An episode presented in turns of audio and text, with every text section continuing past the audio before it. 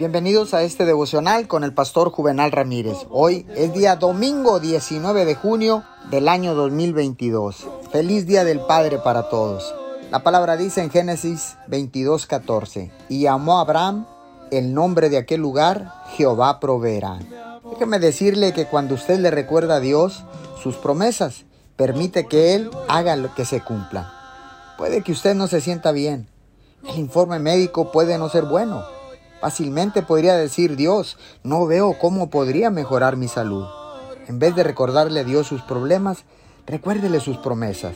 Dios, tú dijiste que restaurarías mi salud y sanarías mis heridas. Dijiste que yo viviría y no moriría.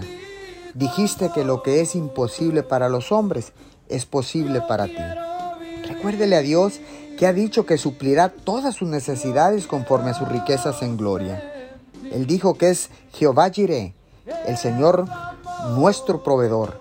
Él dijo que peleará nuestras batallas. Él dijo que lo que se dispuso para nuestro mal, Él lo usará para nuestro bien.